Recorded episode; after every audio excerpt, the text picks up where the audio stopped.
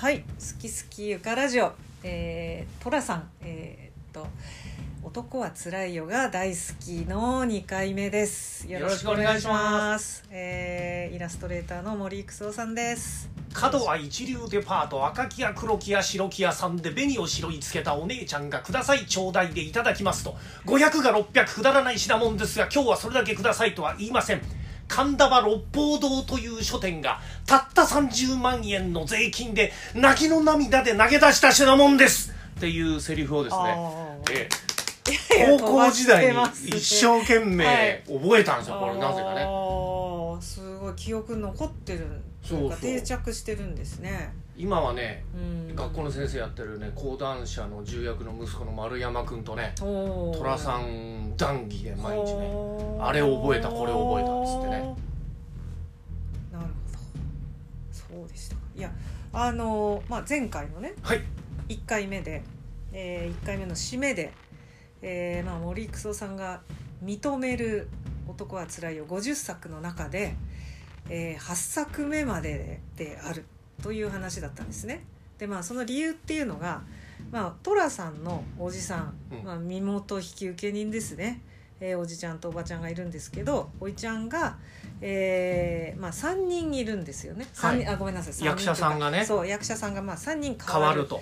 えーで最初の森川新が1作目から8作目まで。でまあそこまでだろうということなわけですね。だからそれだけこうあの渥美清、えー、と同じぐらい重要だったっていうことですね。そうですね。だから、うん皆さんが今パッと思い浮かぶ相棒ものパルものうん。でまああのー黄金コンビだなと思う片方が欠けたあの大好きなキャラクターの片方が変わっちゃったらってこう想像してみていただきたいんですけど、うん。例えばじゃあブルース・ブラザースの片方ジョン・ベルーシが死んで続けられるのかとか、そういうようなことでねやっぱりそのおいちゃんと寅さんっていうのが名コンビだったわけで、でこれさっきちょっとこの番組前にウィキペディアで見てみたら、うん。えあそれウィキペディアじゃねえな。なんかねどっかで書いてあったんですけど、うん。やっぱり山田洋次がねもうやっぱりやめもう続けられないと。ー。森川氏なくてはってはいいうんで、はい。うん。だけどまあちょっと続けまああその後45作続くわけなんですけど、あのーまあ、結局この森川新経演劇の大スターでもう面白いし存在感あるうし、ん。でテレビシリーズずっと、まあ、おいちゃんだったわけですよね、おいちゃん役で、で映画シリーズ、まあ、8作やったわけなんですけど、うん。結局ねだから山田洋次監督としては似たような人連れてくるよりもうん。続けるんだったら、うんまあ、ちょっとコミカルもできるかもしれないけどちょっと違うタイプの人にしようっていうんで松村達夫さんといはいう役者さんをおいちゃんに当てるんですね。うんで私はね割と江戸なまりな感じの松村達夫さんはうん。割と嫌じゃないんですけど、ううちのねちょっと年取った父親なんか言わせると、うん。あの役者さんはねインテリをよくやられてたかなって言って確かにねキングコング対ゴジラの科学者であるとかえそうだっけ？ちょっとしか出ないんですけどあとね、うんうん。有名っていうか皆さんがパッて見やすいのは黒澤明の、うん。えー晩年のあれ遺作かな「うん。マーダだよ」あで、はいはい。内田百百件っていうのかな？100巻っていうのかな？100分、うんえー主人公をやっていらっしゃいますね、うんああと「ドデスカデンで」あのー自分の娘さんにを手ごめにしてしまうインテリ親父。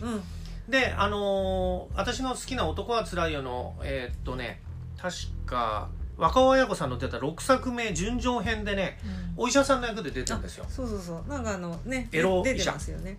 ただあのこの松村達夫はえっとおいちゃんは二作9ぐらいでしょ。作目から13作の、あそんなに出てんだ。あでもいや意外と出てないと思っちゃった。私は二作ぐらいだと思って9101112 5つしか出てないはいですねでその次のおいちゃんがちょっと長い。そうですね。ね。下条アトムさんのお父さんでうん。八幡墓村の校長先生ですね。うん。あのーこれね結局下條さん当てたっていうことがもうなんて言うんだろう。おそらくねいわゆる寅さんにまた会いたいとかうん。その柴又駅前の銅像とかっていうその寅さんの国民の愛し方は下條さんと共にあるんじゃないかなっていうちょっと気がするんですよ。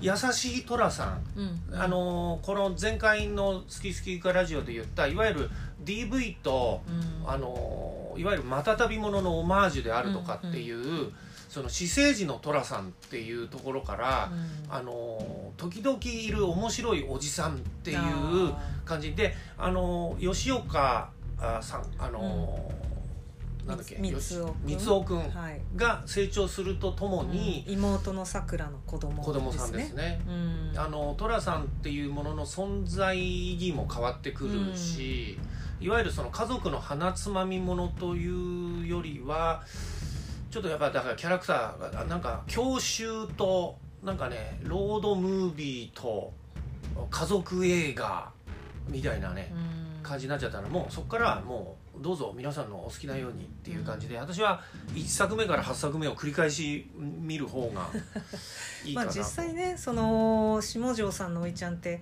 14作から49作なんでもう大なんと貢献です実に。えー35作もおいちゃんをやってるんで、まあこの人があのおいちゃんの印象に残ってるっていう人はまあ少なくないんでしょうね。おいちゃんの不在もちょっと私にとってはちょっとモチベーションが下がるしうん。あとね大きい点でねこのお話の舞台は虎屋さうんうん。んだったはずなのが、団子のね。団子屋さんの名前なんですけどねうん。これがいつの間にか車屋さんになるんですよ。ほうほう。でねこのいきさつに関しては多分諸説あると思うんで皆さんちょっと調べてもらいたいんですけどまあちょっと私わかんないんであんまり言わないですけどまあ柴又行った時ちょっと団子屋さんとお話ししてる時にいろんな噂は聞くんですけど、うん。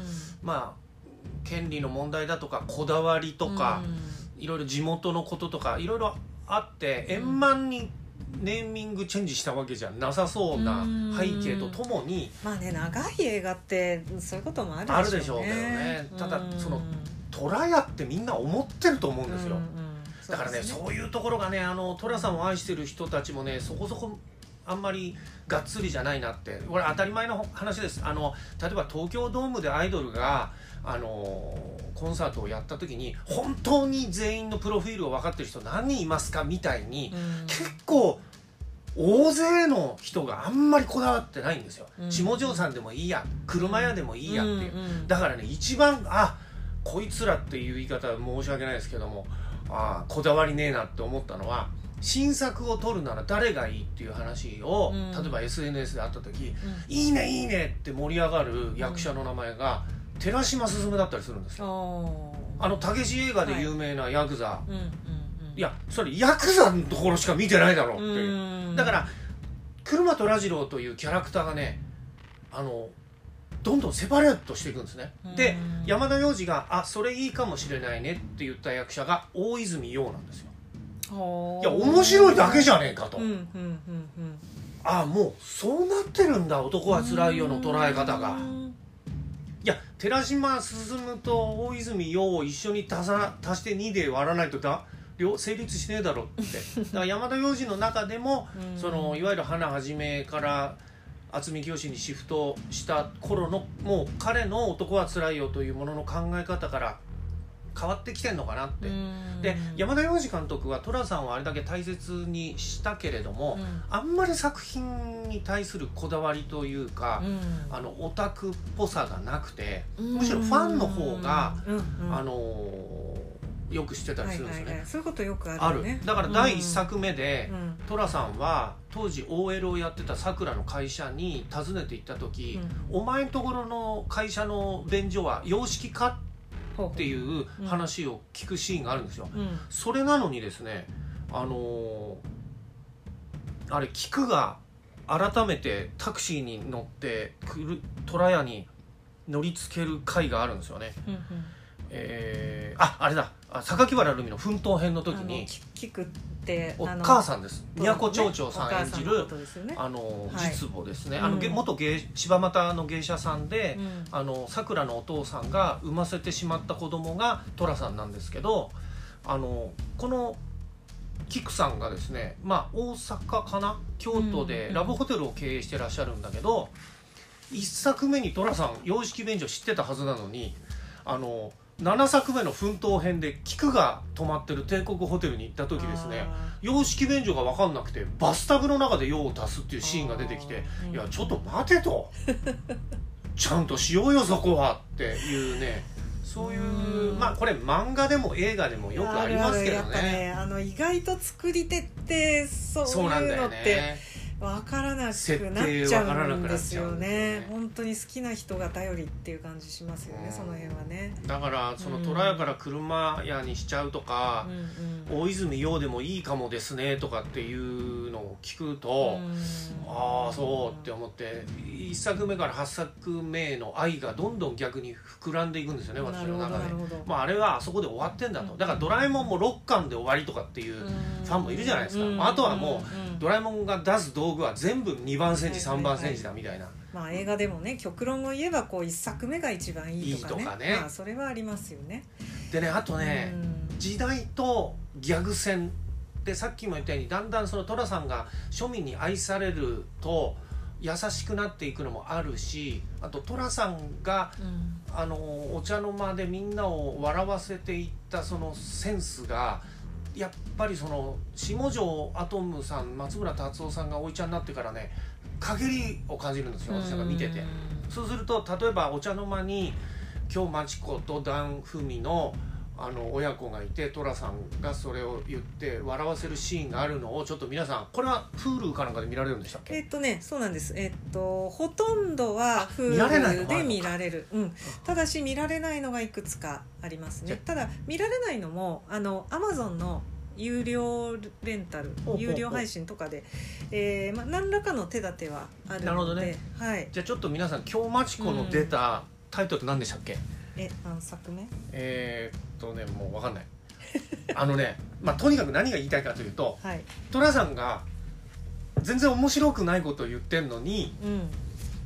お茶の間がケラケラ言って笑うんですよね。18作目の「えー純情詩集」全然知らないタイトルですけど。うん、76年うんえー京町子はねすこぶる綺麗でね。であの言うと、えー森川新死亡以降を新シリーズと私はじゃあ言わせてもらえると、うんうん。新シリーズの中にはこの京町子も含めて、うん何人かが寅さんに対して求愛を、あのアプローチします。でその中には有名なこれは言っておかなきゃいけないんですけどもリリーというあのこれまたまたたびもののオマージュの女版という歌手のあのキャバレーに行っては歌を歌って渡り歩いている浅岡瑠璃子さん演じるリリーという強烈ないいキャラですね。キャラが出てくるんです。うん。で実はそのだから森川新までしか認めないと言った時点でこれをお聞きの男はつらいよファンは。じゃあリリーの作品はどうなんだよっておっしゃるかもしれない。これはもう私これは私好きです。うん。あと吉永小百合さん5組が出てくるまでは最多出場者のマドンナだったんですけど